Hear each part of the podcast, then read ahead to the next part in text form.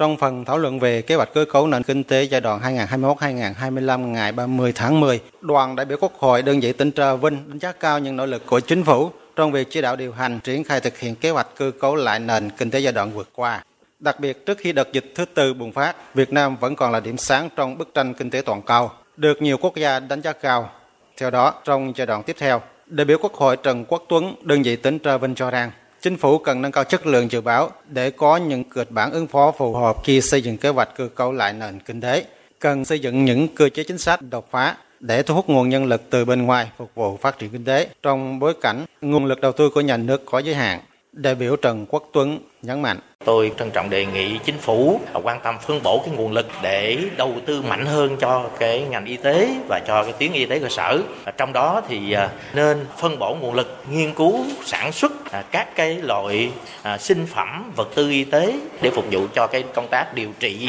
dịch bệnh Covid-19 và đặc biệt hơn thì tôi cũng mong là chính phủ quan tâm đầu tư cho mỗi tỉnh một cái bệnh viện tuyến tỉnh Ờ, và một cái khoa phòng tiến quyện có đầy đủ trang thiết bị, có đủ năng lực để điều trị dịch bệnh Covid-19 à, ở cái mức độ à, cao nhất thì có như thế thì chúng ta mới có thể là sống an toàn với dịch Covid-19 được.